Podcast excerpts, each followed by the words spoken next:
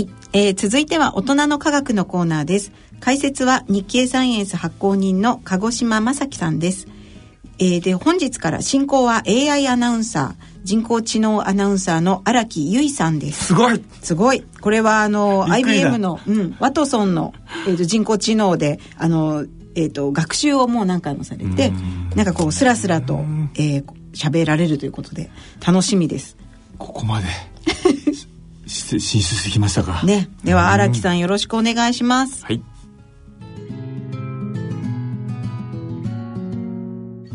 大人の科学のコーナーです。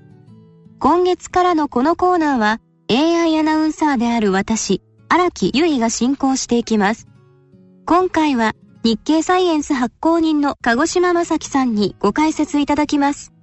さて鹿児島さん日経サイエンスの最新号5月号の特集は暗黒物質の正体ということですが、どういった内容が記載されているのでしょうか？はい、えー、暗黒物質というのはですね、えー、物理学と天文学の、えー、大きな謎です、え、この物質はですね、え、宇宙の物質の85%を占める、まあ、目に見えない物質で、え、その重力がですね銀河であるとかそれから銀河団を結びつけてまとめる、まあ、いわば糊の役割を果たしているというふうに考えられています。えー、残念ながらですねまだ見つかっていないんですけれども実は私たちのですね、えー、身の回りにもですね、えー、漂っているというふうに考えられています。えっと、普通の物質とですねほとんど相互作用しないので、え、まるで幽霊のようにですねどんなものでも素通りしてしまいます。またあの暗黒物質はですね質量を持っていますので暗黒物質が集まるとですね、えー、先ほど言いましたように周囲に強大な重力を及ぼしまして、えー、銀河の星々の運動に大きな影響を与えると、えー、考えられています。まあ、あの正体不明なわけですけれども、えー、何らかの未知の粒子である可能性が高いと、えーまあ、そういうふうに考えられていまして、えー、最も有力視されているのがですねウィンプというですね、え、かなり重い粒子です。ところがこのウィンプなんですけれども、え、研究者がですね加速器をえ、使って作ろうとしたりとかですねそれから普通の物質との衝突を捉えようとしたりしているんですけれども未だに見つかっていません。えー、従いましてですね研究者の間では、まあ、これだけ探しても見つからないということは暗黒物質はウィンプではなくて、えー、別の粒子ではないかというような見方が出てきています。でそこで候補に上がっていますのが、えー、一つはアクシオンという粒子それからもう一つはステライルニュートリノという粒子です。で他にもですね、えー、そもそも、えー、暗黒物質っていうのは、まあ、粒子ではないのではないかという説もありまして、えー、そういう考え方をする研究者が考えているのが、えー、原子ブラックホールです。まあ、いずれもまだ仮説の域を出ていない存在なんですけれども、まあ、あの手この手で、まあ、探索が試みられているという状況です。そうなんですね。それではまず、アクジオンについてご説明いただきたいのですが、これはどういった粒子なのでしょうか？はい。えー、大体20年前まではですね、えー、暗黒物質というのはウィンプで構成されているという見方で、まあ、研究者の意見は一致していました。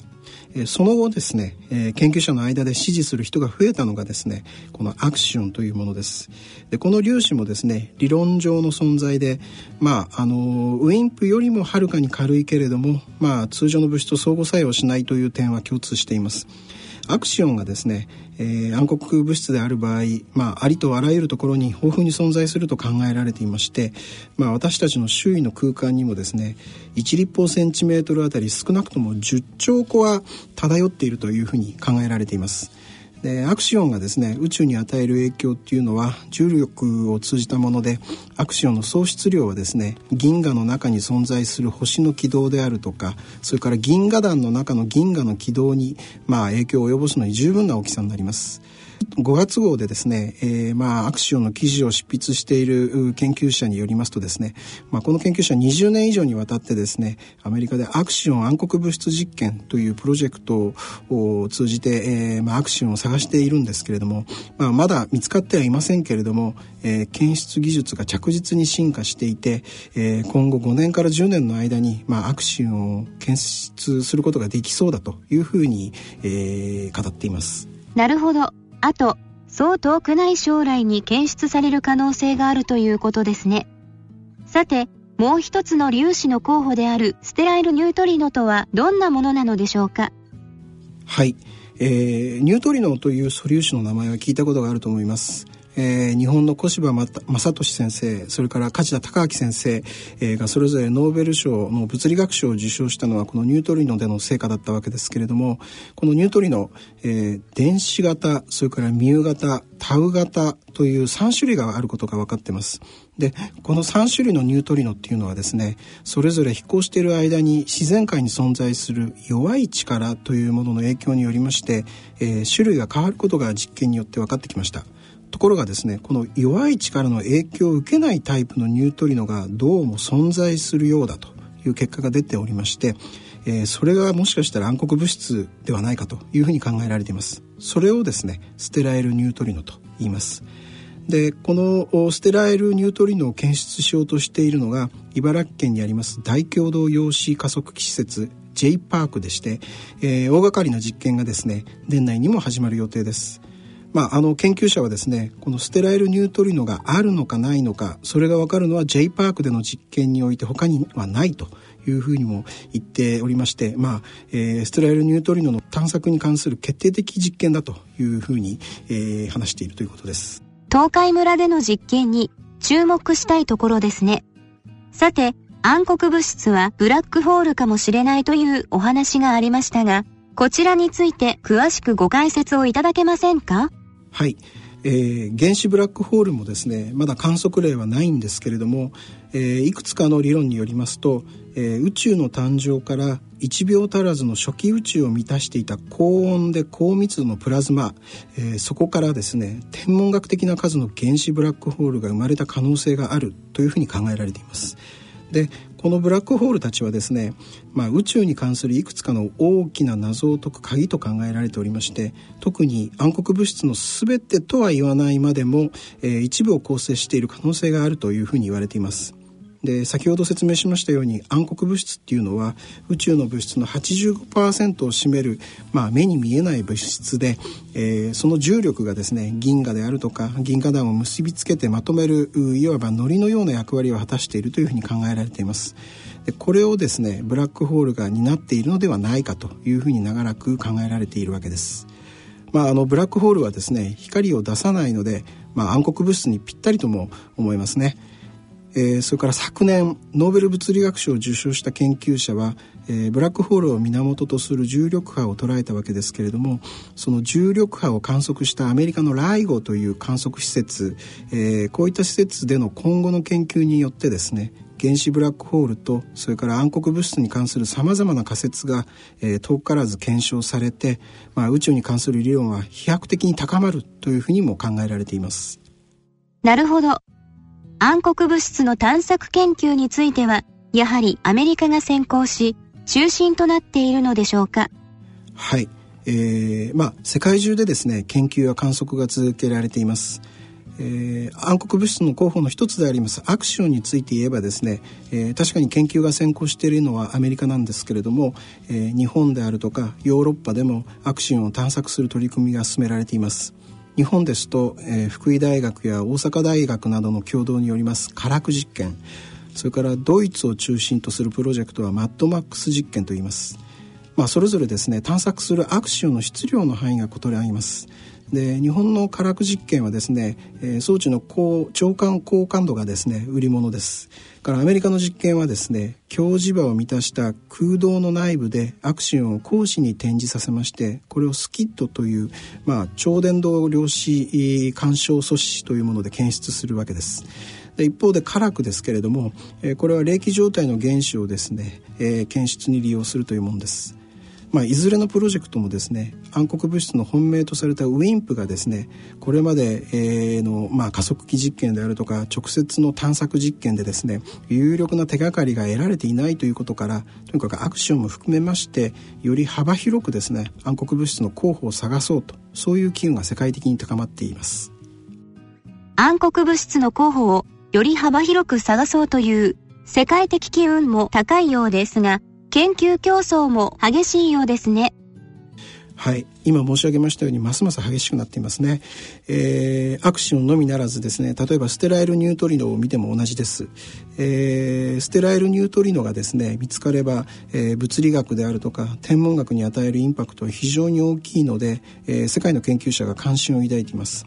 アメリカですとフェルミ加速研究所にあります実験の施設をですね、まあ、増強した新しい実験の準備が進んでいます。でこれまではですねニュートリノの検出機っていうのは1台だったんですけれども、えー、新実験ではですね検出技術を刷新するとともに3台の体制で検出するという計画ですでこのうちの1台はですねイタリアのグランサッソで行われていたニュートリノ振動実験の大型検出機を運び込むというものですでに搬入は終わっているということです。で先ほどお話ししました日本の J パークのプロジェクトの、まあ、いわばライバルになる存在なわけですけれども、えー、実験の結果が出るのは J パークの実験が先になるということです。これの他にもですね原子炉から出る反電子型のニュートリノを用いてステライルニュートリノを探索するという実験もすでにいくつか海外で進んでいるということですで、に実際にデータが得られ始めていてニュートリノの国際会議でですねそれらの、えー、報告が注目されているということだそうです。で研究者によりますとですね、まあ、最終結果が出るまで67年はかかるんですけれどもステライドルニュートリノが存在すればですねかなり早い段階で兆候が見え始めるというふうに、えー、予測しています。それから一方ですね、えー、暗黒物質の最有力候補だったウィンプについてなんですけれどもまあ、探索実験が世界各地で行われたものの何の兆候も得られなかったわけなんですが、えー、現在は装置を大型化しまして、えー、検出感度を大幅に向上させてい、えー、く第二世代の実験へこう移行しつつあるということです。えー、日本の研究者はですね奥飛騨の上岡講座とのですね、えー、地下で X マス実験というものをしていたんですけれども、えー、ヨーロッパのゼノン実験プロジェクトに、まあ、加わる流れになっているそうです、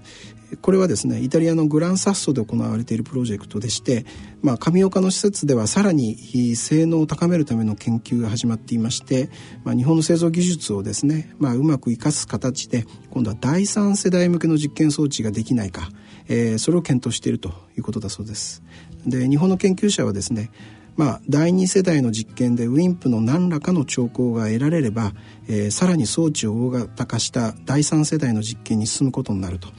でその時はですね再び上岡の地のに戻ってですねウィンプの探索に挑みたいというふうに考えているということです。鹿児島さんありがとうございました。今回は今発売中の日経サイエンス5月号の特集記事に関してご解説いただきました。さて4月25日発売の次号日経サイエンス6月号はどのような内容を予定していますか？はい。えー、ガラパゴス諸島のですね、えー、外来生物の駆除にですね、えー、遺伝子操作を活用できないかと議論されているというような話。それから3月に亡くなりましたホーキング博士の、えー、特集などを予定しています。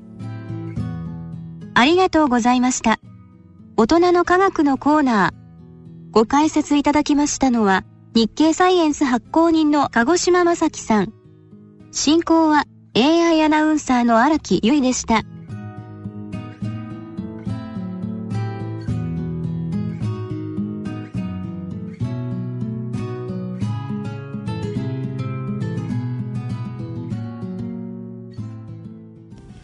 はい。えー、荒木さんありがとうございました。大人の科学のコーナーでした。